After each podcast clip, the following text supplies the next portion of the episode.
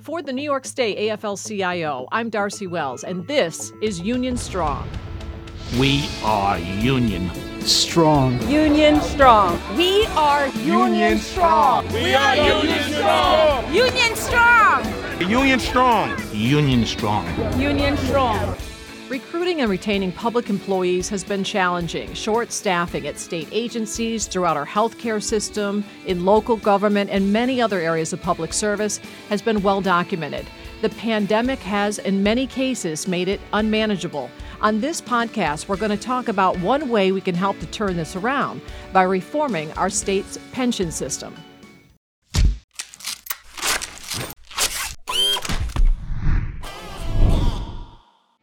Joining me on the podcast is the legislative director for the New York State AFL CIO, Mike Neidl. Mike, I know this is a busy time. Thanks for joining me today. You're welcome. Thanks for having me. So we're talking about pension reform, something that, you know, we've been concerned about for a long time, but really more so now. Why is that? Why is there this important push right now? Well, Darcy, people get into public service to help others, whether it's healthcare or education or taking care of the mentally ill or just making sure the system runs correctly for everybody. Uh, people get into that type of public service knowing they're not going to become wealthy, but always we lure, we're able to lure qualified people to do this type of work with decent benefits, union representation, and of course, pensions. So these individuals know uh, that they will be able to retire after a career with dignity and security.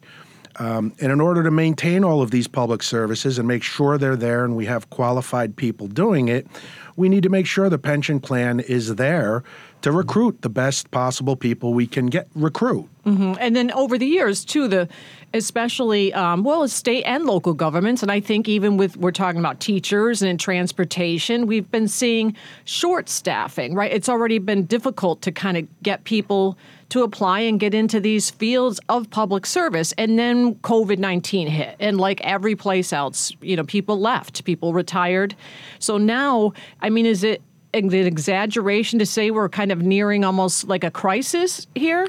It's absolutely a crisis, whether you're talking about school districts and teachers, as well as those jobs that help run a school district and keep the school clean and safe, whether you're talking about healthcare and hospitals and nursing homes, or whether you're talking about the everyday things we take for granted, like making sure your first responders are there, eh, water supply, all of those things.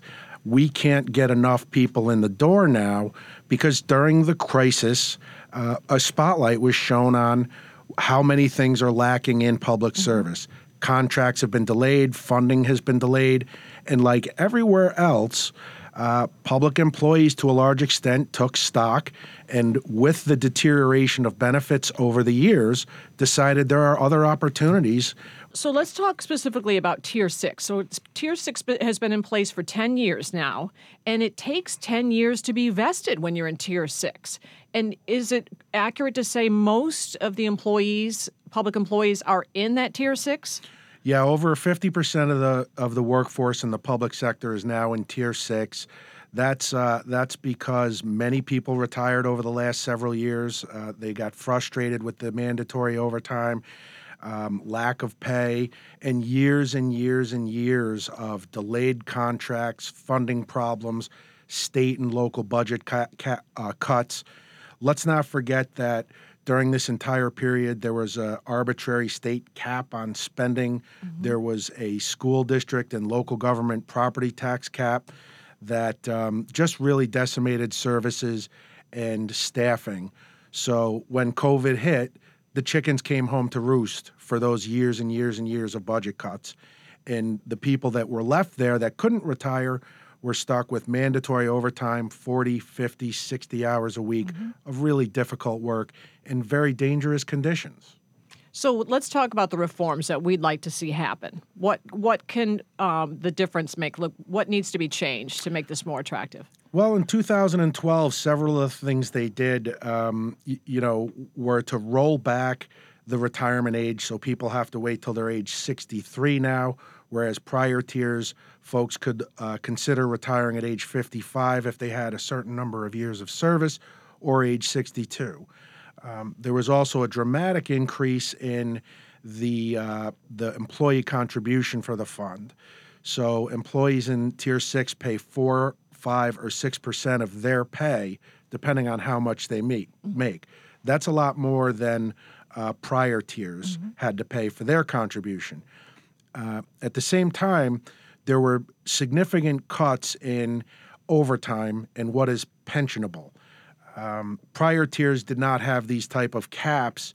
Uh, tier six had a cap on the annual amount of overtime that could apply to your pension, as well as how much overtime could be built into the formula of how your pension is calculated at the end of your career. So there's two caps on overtime. And then, making matters worse, really insult to injury, uh, that overtime, if it increases your annual wages enough, can actually bump up your employee contribution from the 4% to 5 or from 5 to 6 so you're paying more out of your salary even though you can't reap the benefit in your pension at the end of your career. And so we really saw that because of COVID with people working the overtime, right? So that's a, a reform that's specifically related to COVID. That's exactly right. And let's not forget, it was mandatory overtime. There wasn't an option. Enough people were either sick or themselves couldn't work, or we had already, as I indicated earlier, had staffing shortages so that these uh, folks, nurses, frontline workers, agency workers, local, state, and school districts, all had this mandatory overtime. Okay, so then what else needs to be done? Um, we're talking about the um, that you, you mentioned the contribution levels that can go up with your increased pay. What do we want to do to address that? Well, at least for the start, we should make sure that there's no penalty for working overtime and that because you work overtime, your employee contribution doesn't go up. So that's really the first thing. And then over the long haul, we'd like to make sure we get those employee contributions back down to 3%, which is what other tiers were at. Right, because they can go as high as six. Correct. Okay, and then um, the, what are what are some of the other reforms um, you talked about or that, we're pushing right now? Well, one of the things we're hoping to do is change the vesting. Uh, right now, you, you indicated earlier, you have to wait 10 years before you uh, are entitled to a pension benefit in public service. Prior tiers only had to wait for five years. We think if we could go back to five years, that will entice people to say, hey, you know, I'll earn my pension a little earlier and it makes sense to stay in public service rather than leave for other opportunities. And so that's um, the ten-year vesting. That's tier five and six, right? Correct. Okay. Um, what other reforms? Well, we're looking at other COVID related forms on the two overtime pieces up front to allow all of the overtime they work just during the COVID period uh, to qualify for pension uh, in their pension, as well as to uh, prohibit the cap at the end of their career when their uh, when their pension is calculated. That overtime will count towards that as well. So those are two specific short-term reforms we're looking at. Uh, there's another reform that prior tiers at 20 years of service would get an increase in how their pension is calculated. That rewards longevity and tells people and younger workers you're valued. And if you stay because of that experience, you'll get an increase in your pension. So, those are a couple other items we're looking at as well. Okay, and then the timing of this is important to have this done in the budget, which you know we're coming down to the final days here. Absolutely. We think it makes perfect sense to do it in the budget. That way, you're funding it and it's part of the larger staffing plan. We can assist local governments in how to pay for this, school districts as well, the colleges, and uh, make sure it's part of a broader plan. We want we always emphasize this is not just about making pensions better. This is much more about recruitment and retention of qualified people, and you do that in the state budget.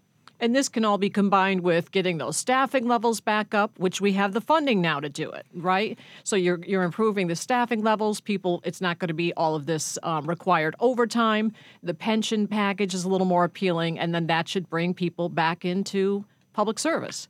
That's exactly right. This should be part of a multi year, longer term plan to bring us up to where we should be so that peop- the taxpayers of New York know they have the services that they pay for and they know they can rely on. Okay, well, Mike, I know it's a really busy time for you, so we thank you for taking the time to explain this. And we kind of got into a lot of details, so we'll direct people to our website so they can get more specific information. But thanks for joining me on the podcast. Thank you. Joining me now on the podcast is our campaigns and communications coordinator, Liz Sutton. Hi, Liz. Hi, Darcy. So, um, you've been involved in the social media push for this reforming of Tier 6. Um, it's been out there on uh, all our social media platforms. What kind of interaction have you been seeing, and what are you asking people to do? Absolutely. So, we have been putting out um, calls to people to call their legislators, to send letters to their legislators to let them know that this is a really important issue and that they need to act on this now during the uh, budget. And we've been uh, we've got thousands of letters that have been written to legislators. We've got hundreds of phone calls. Um, it's been out on Twitter. It's been on, on our emails. Um, we've put it out on Facebook, Instagram. I've seen a lot of people resharing it. So there are a lot of people that really care about this issue. It's very important. And I know we jam packed kind of a lot of information, got into the weeds a little bit in a short amount of time with Mike. So, is there a page on our website if people are trying to get more information and maybe take some of those actions that you talked about? Yeah, absolutely. If you just head to uh, the news section of our website, you can find more information there, and you can also see how you can make a call or write a letter to your legislators. All right. We'll be sure to include that in our show notes, too. Thanks, Liz. Thanks, Darcy.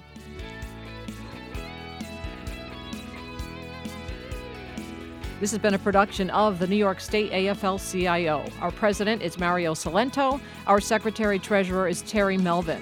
We're a federation of 3,000 unions representing 2.5 million union members, retirees, and their families, with one goal to raise the standard of living and quality of life of all working people. We keep New York State unions strong by fighting for better wages, better benefits, and better working conditions. For more information on the labor movement in New York, visit nysaflcio.org. Until next time, stay union and stay strong.